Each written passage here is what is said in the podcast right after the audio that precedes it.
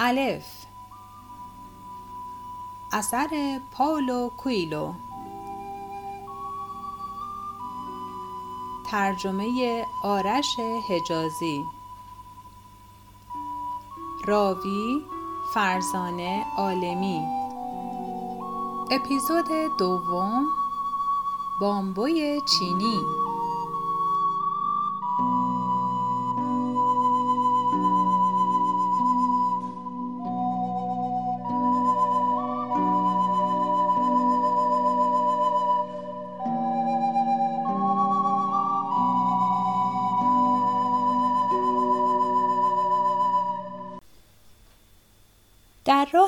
نمایشگاه کتاب لندن در قطار پاریس لندن نشستم. حس مبارکی است. هر وقت به انگلستان می روم یاد سال 1977 می افتم. موقعی که کارم را در آن شرکت تهیه موسیقی برزیلی ترک کردم مصمم بر اینکه دیگر می‌خواهم فقط از راه نوشتن امرار معاش کنم در خیابان باست آپارتمانی اجاره کردم دوستهای مختلفی پیدا کردم. درباره خوناشام ها مطالعه کردم. پیاده شهر را اکتشاف کردم. عاشق شدم. هر فیلمی را که روی پرده رفت دیدم و در کمتر از یک سال باز در ریو دو ژانیرو بودم. بدون اینکه حتی یک خط نوشته باشم. این بار فقط قرار است سه روز در لندن بمانم. یک مراسم امضای کتاب دارم. شام در رستوران های هندی و لبنانی و گفتگوهایی در لابی هتل درباره کتاب، کتاب فروشی ها و نویسنده ها. قصد ندارم تا آخر امسال به خانم در سن مارتن برگردم. از لندن به ریو پرواز می کنم تا زبان مادریم را از دهان مردم کوچه و خیابان بشنوم، هر شب آب آکایی بنوشم و بیخستگی از پنجرم به زیباترین منظره جهان یعنی ساحل کوپاکابانا خیره بشوم. کمی پیش از رسیدن مرد جوانی با یک دسته گل سرخ وارد واگن می شود و به این طرف و آن طرف نگاه می کند. به نظرم عجیب می رسد. تا حالا در قطار یورو استار گل فروش ندیده بودم. می‌گوید دوازده داوطلب لازم دارم. هر کس شاخه گلی دستش می‌گیرد و به زنی که عاشقشم می‌دهد. می‌خواهم ازش تقاضای ازدواج کنم. چند نفر داوطلب می‌شوند. منم دستم رو بلند می‌کنم. اما آخرش مرا انتخاب نمی کند. وقتی قطار به ایستگاه می رسد، تصمیم می گیرم دنبال داوطلب های دیگر بروم. مرد جوان به دختری در سکوی قطار اشاره می کند. داوطلب ها یکی یکی جلو می روند و گل سرخشان را می دهند به او. سرانجام مرد به دختر اظهار عشق می کند. همه دست می زنند و دختر جوان از خجالت سرخ می شود. دختر و پسر همدیگر را می بوسند و دستشان را دور کمر هم می اندازند و می روند. یکی از خدمه قطار می گوید رومانتیک ترین صحنه ای بود که تمام مدت کارم اینجا دیدم. مراسم امضای کتاب نزدیک پنج ساعت طول می کشد. اما مرا سرشار از انرژی مثبت می کند و میمانم چرا تمام این ماها احساس نکبت می کردم. اگر رشد معنویم به چنین مانع عبور ناپذیری برخورده باشد شاید باید فقط کمی صبورتر باشم من چیزهایی را دیدم و حس کردم که اندک افرادی در اطرافم دیدند و حس کردند قبل از اینکه راهی لندن بشوم به کلیسای کوچکی در باربازان دبا رفتم از مریم مقدس خواستم با عشقش مرا راهنمایی کند و کمکم کند نشانه هایی را که مرا به سوی خودم رهنمون خواهد شد درک کنم. می‌دانم من در تمام مردم پیرامونم هستم و آنها هم در منند. با هم کتاب حیات را می نویسیم. هر ملاقاتمان را سرنوشت رقم زده و با این اعتقاد که می توانیم دنیا را قدری عوض کنیم دست به دست هم می دهیم. هر انسان کلمه جمله تصویری عرضه می کند اما آخر کار تمامش معنا می یابد. شادی یک نفر بانی شادی همگان است. همیشه از خودمان سوالهای مشابهی می‌پرسیم. همیشه باید آنقدر فروتن باشیم که بپذیریم قلب ما می‌داند چرا اینجاییم. بله، حرف زدن با قلب دشوار است و شاید اصلا لازم نباشد. فقط باید خیلی ساده به نشانه ها اعتماد و از آنها پیروی کنیم و افسانه شخصیمان را از سر بگذرانیم. دیر یا زود پی می‌بریم که همه امان جزی از چیز دیگری هستیم. حتی اگر با منطقمان نفهمیم آن چیز چیست. می‌گویند همه ما لحظه قبل از مرگ به دلیل واقعی زندگیمان پی می‌بریم و از همان یک لحظه است که جهنم یا بهشت متولد می شود. جهنم زمانی است که در آن لحظه کوتاه به پشت سر نگاه می کنیم و در میابیم که فرصتی را برای تکریم معجزه زندگی از دست داده ایم. بهشت وقتی است که می توانیم در آن لحظه بگوییم اشتباهاتی کردم اما جبون نبودم. زندگیم را کردم و کاری را که باید انجام دادم. اما نیازی نیست جهنم خودم را جلو بیاندازم. نیازی نیست دوباره و دوباره این واقعیت را مرور کنم که در مسیر آنچه فکر می کنم جستجوی روحانی هم هستش دیگر پیشرفتی ندارم. کافیز همچنان تلاشم را بکنم. حتی کسانی که تمام تلاششان را نکردند بخشیده شدند. در زمان حیات با ناشاد بودن مجازات شدند. حالان که می توانستند در آرامش و هماهنگی زندگی کنند. همه ما رستگاریم و آزادیم مسیری را در پیش بگیریم که نه آغازی دارد و نه پایانی. چیزی برای خواندن با خودم نیاوردم. همچنان که منتظرم تا ناشر روسیم برای شام به من ملحق بشود یکی از آن مجله هایی را ورق می‌زنم که همیشه در اتاقهای هتل پیدا می شود. مقاله ای درباره بامبوی چینی تندخانی می کنم. ظاهرا وقتی بذرش را میکارند تا پنج سال چیزی جز جوانه کوچک نمی بینید. رشد اصلی زیر زمین رخ می دهد که در طول آن سیستم پیچیده ریشه هایش رو به بالا و بیرون رشد می کند. بعد در پایان سال پنجم بامبو ناگهان با ارتفاع 25 متر از زمین بیرون می‌زند. چه موضوع کسل کننده ای؟ تصمیم می‌گیرم بروم طبقه پایین و رفت آمدها رو تماشا کنم.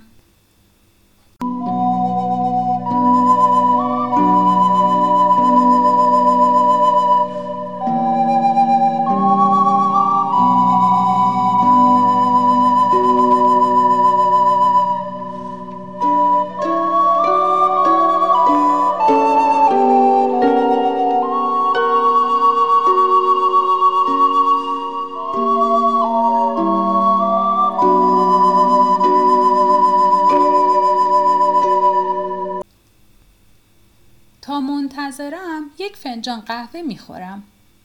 مونیکا نماینده ادبی و بهترین دوستم سر میز به من ملحق می شود. درباره مسائل بی اهمیت حرف می‌زنیم. آشکارا از گذراندن یک روز تمام در معامله با دستندرکاران دنیای کتاب و نظارت بر مراسم امضای کتاب از راه تلفن با ناشر انگلیسی هم خسته شده. موقعی که کار با هم را شروع کردیم مونیکا فقط 20 سالش بود. از طرفدارهای کتابم بود و معتقد بود که می‌توان کارهای یک نویسنده برزیلی را ترجمه و خارج از برزیل منتشر کرد. درسش را در مهندسی شیمی در ریو رها کرد با دوست پسرش به اسپانیا رفت و شروع کرد به کوبیدن بر در انتشاراتی های مختلف و نامنگاری و اصرار بر این که باید کار مرا بخوانند. وقتی تلاشهایش بی نتیجه ماند به شهر کوچکش در کاتالونیا رفتم. برایش قهوه‌ای گرفتم و توصیه کردم ماجرا را فراموش کند و به آینده و زندگی خودش فکر کند. قبول نکرد و گفت نمی‌تواند با شکست به برزیل برگردد. سعی کردم بهش بقبولانم که شکست نخورده. در واقع نشان داده که می‌تواند روی پای خودش بایستد. با پخش کردن آگهی های تبلیغاتی و پیشخدمتی و تجربه منحصر به فرد زندگی در خارج را هم دارد. مونیکا تسلیم نمی‌شد. موقعی که آن کافه را ترک می کردم مطمئن بودم دارد زندگیش را هدر می دهد. اما نمی توانستم نظرش را عوض کنم چون زیادی لجباز بود. شش ماه بعد اوضاع کاملا عوض شد و شش ماه بعدش آنقدر پول در ورده بود که توانست یک آپارتمان بخرد. به ممکن بودن ناممکن باور داشت و به همین دلیل در نبردی پیروز شد که همه از جمله خود من شکست خورده می دانستیم. همین است که رزماور را متمایز می کند. آگاهی از اینکه اراده و شجاعت دو موضوع جدا از هم هستند. شجاعت می تواند باعث ترس شود و ستایش برانگیزد اما اراده نیازمند بردباری و تعهد است. آدم هایی که اراده عظیمی دارند معمولا منزوی هستند و نوعی سردی را تدایی می کنند. خیلی ها به اشتباه فکر می کنند مونیکا آدم سردی است اما اصلا اینطور نیست. در قلبش آتشی نهفته می سوزد. به همان شدت روزی که در آن کافه در کاتالونیا نشستیم. با تمام چیزهایی که به دست آورده شیفتگیش اصلا کم نشده. درست موقعی که می‌خواهم درباره مکالمه اخیرم با جی برایش بگویم دو ناشرم از بلغارستان وارد لابی می‌شوند خیلی از کسانی که به نمایشگاه کتاب میآیند در همین هتل اقامت دارند از این در و آن در حرف می‌زنیم و بعد مونیکا موضوع صحبت را به کتابهای من برمیگرداند. عاقبت یکی از ناشرها رو به من می کند و همان سؤال معمول را می‌پرسد. خب کی به کشور ما میایید اگر بتوانید هماهنگش کنید هفته دیگر. تنها چیزی که می‌خواهم یک مهمانی بعد از برنامه امضای کتاب بعد از ظهر هست. هر دو با وحشت نگاهم می کنند. بامبوی چینی.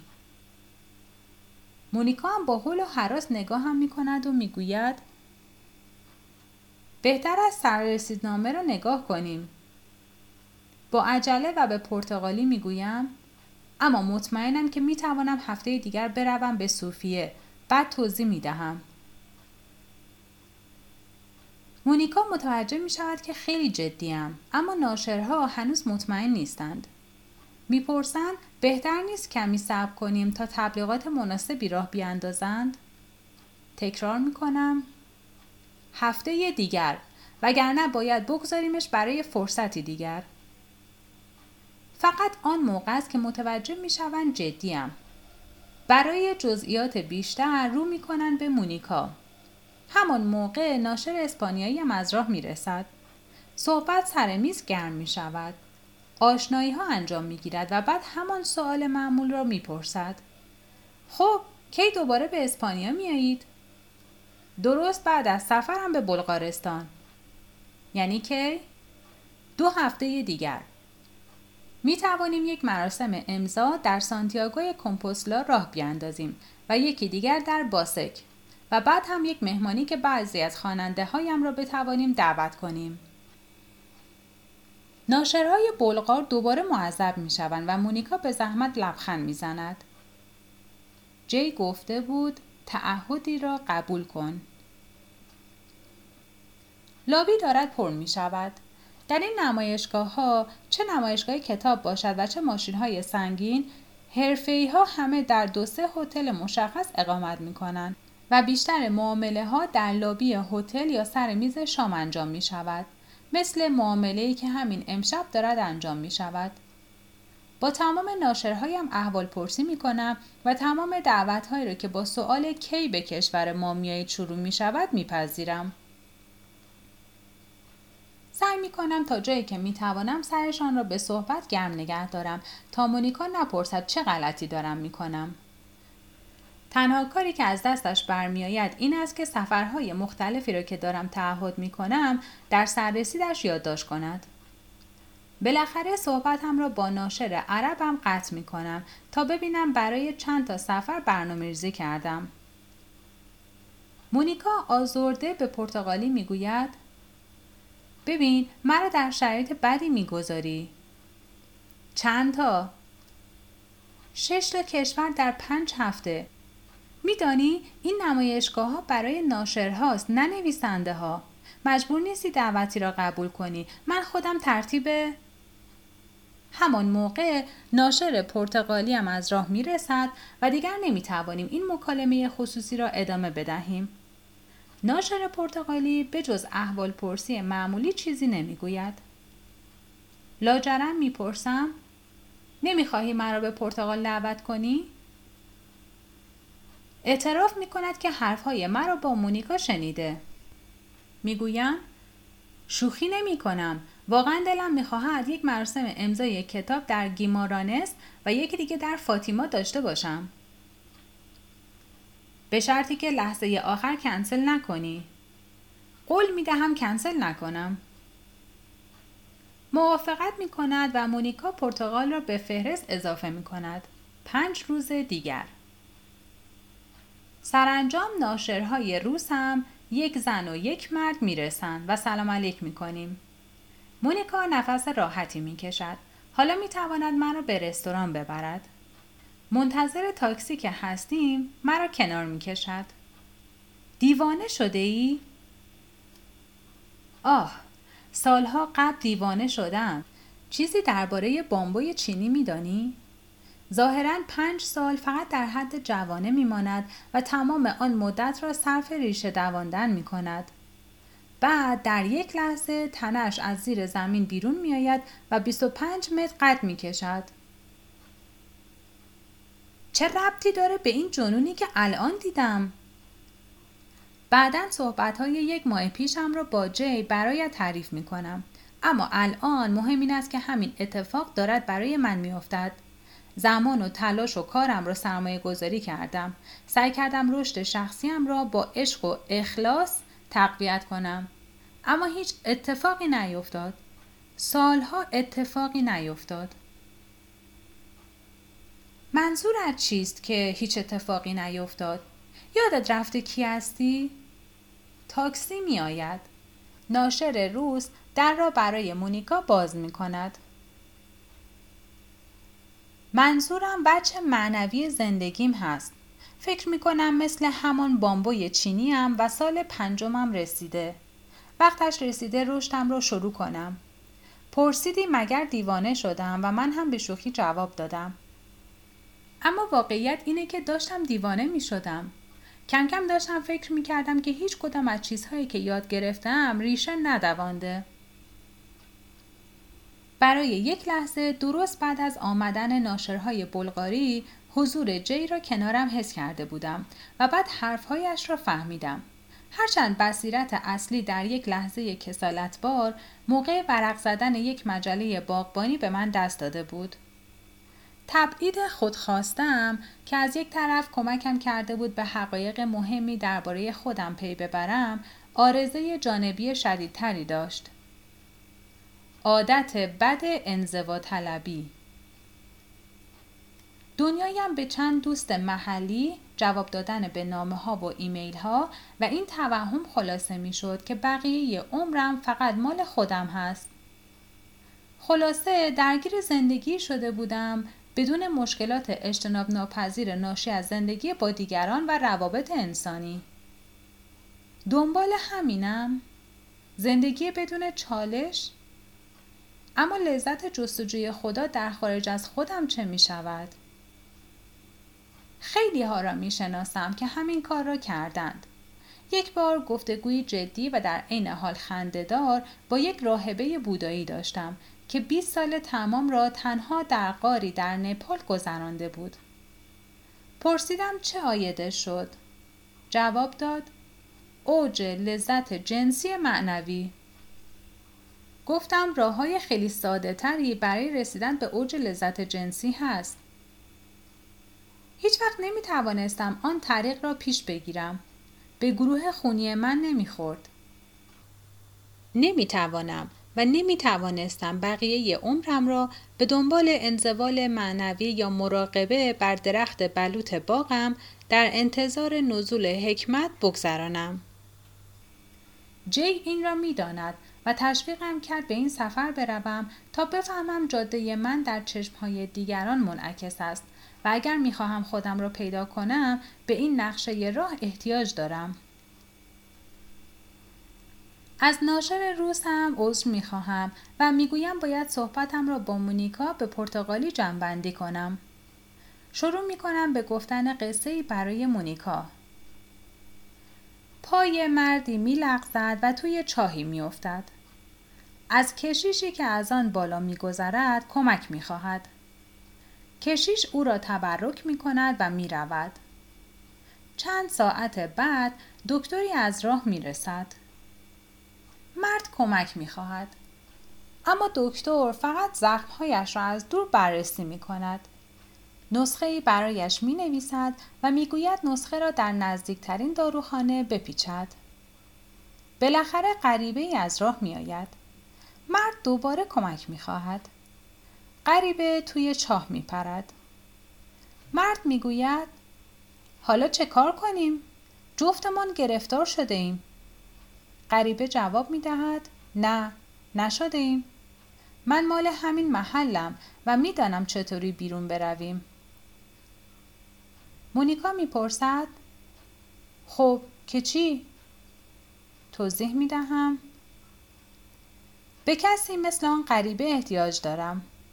ریشه هایم آماده است اما فقط به کمک دیگران می توانم رشد کنم. نه فقط تو یا جی یا زنم. با کسانی که هیچ وقت ندیدم. مطمئنم. برای همین اصرار داشتم بعد از مراسم امضا مهمانی بگیرند. مونیکا با گله می‌گوید تو هیچ وقت راضی نمی‌شوی نه؟ با لبخند می‌گویم برای همین است که اینقدر دوستم داری. در رستوران از هر دری حرف می‌زنیم. موفقیت ها را جشن می‌گیریم و سعی می کنیم تکلیف جزئیاتی را روشن کنیم. باید جلوی خودم را بگیرم و دخالت نکنم چون مونیکاست که مسئول امور نشر است. اما دوباره سوال معمول مطرح می شود حالا پاولو کی میآید روسیه مونیکا شروع می‌کنه به توضیح که برنامه هم ناگهان خیلی پر شده و از هفته بعد تعهداتی دارم. حرفش را قطع می‌کنم. میدانی همیشه آرزویی داشتم که تا حالا دو بار سعی کردم برآورده کنم و نشده. اگر کمکم کنی به این آرزو برسم من هم به روسیه میآیم. چه آرزویی؟ می‌خواهم تمام ارز روسیه را با ترن طی کنم و به اقیانوس آرام برسم. می توانیم در مسیرمان در جاهای مختلف برای مراسم امضا توقف کنیم. اینطوری به خواننده هایی که هیچ وقت نمی توانند به مسکو بیایند هم ادای احترام کرده ایم. چشم های ناشرم از شعف برق می زند. همین الان داشت از مشکلات توضیح کتاب در کشوری حرف می‌زد که نه تا ساعت دارد. مونیکا میخندد. چه فکر رمانتیک و بامبوی چینی؟ اما خیلی عملی نیست. خوب میدانی که من نمی‌توانم با تو بیایم چون باید از پسرم نگهداری کنم. اما ناشرم ذوق کرده پنجمین قهوهش را سفارش می دهد و می گوید ترتیب همه چیز را می دهد و دستیار مونیکا می تواند جایش را بگیرد و او لازم نیست نگران چیزی باشد. همه چیز جور می شود. به این ترتیب دو ماه تمام مسافرت را در سر رسیدم ثبت می کنم و میمانند چندین نفر آدم خیلی خیلی خوشحال اما مضطرب که باید به سرعت برق همه چیز را برنامه ریزی کنند دوست و نماینده‌ای که حالا با محبت و احترام نگاهم می کند استادی که اینجا نیست اما می‌داند حالا تعهدی را قبول کردم هرچند آن موقع منظورش را نفهمیده بودم. شب سردی است و تصمیم می‌گیرم تنها تا هتل قدم بزنم. کمی از کاری که کردم ترسیدم اما خوشحالم چون دیگر راه برگشتی نیست. همین را می‌خواستم. اگر باور کنم که پیروز می شوم پیروزی هم به من باور خواهد داشت. هیچ عمری بدون کمی جنون کامل نمی شود یا به قول جی باید سرزمینم را دوباره فتح کنم. اگر بفهمم در دنیا چه خبر است می‌فهمم درون خودم چه خبر است. همسرم در هتل برایم پیغام گذاشته که سعی کرده با من تماس بگیرد و هر چه زودتر بهش زنگ بزنم. قلبم بالا میپرد چون به ندرت موقع سفر به من زنگ می‌زند. فوری زنگ می‌زنم. هر بوق انگار ابدیتی طول می‌کشد. بالاخره گوشی را برمیدارد. با لحنی عصبی می‌گوید ورونیک تصادف بدی کرده اما نگران نباش طوریش نشده می‌پرسم می‌توانم الان به ورونیک زنگ بزنم؟ می‌گوید نه در بیمارستان است. می‌پرسد آن روشنبین را یادت هست؟ البته درباره منم پیشگویی کرد. تلفن را قطع می‌کنم و فورا به اتاق مونیکا زنگ می‌زنم. می‌پرسم احیانا سفری به ترکیه توی برنامهم گذاشتم؟ خودت هم یادت نیست چه دعوتهایی را قبول کرده ای؟ می‌گویم نه. وقتی شروع کردم به بله گفتن به همه آن ناشرها انگار دچار یه جور سرخوشی شده بودم. اما تعهدهایت را که یادت هست نه؟ اگر بخواهی هنوز فرصت به هم زدن برنامه هست. می‌گویم هیچ مشکلی با اون تعهدات ندارم. مشکل آن نیست. دیر وقت است و نمی‌توانم درباره آن روشنبین پیشگویی ها و تصادف ورونیک حرف بزنم. دوباره می‌پرسم سفری به ترکیه در برنامه هست یا نه؟ می‌گوید نه. ناشرهای ترک در هتل دیگری اقامت دارند وگرنه هر دو میخندیم. می توانم راحت بخوابم.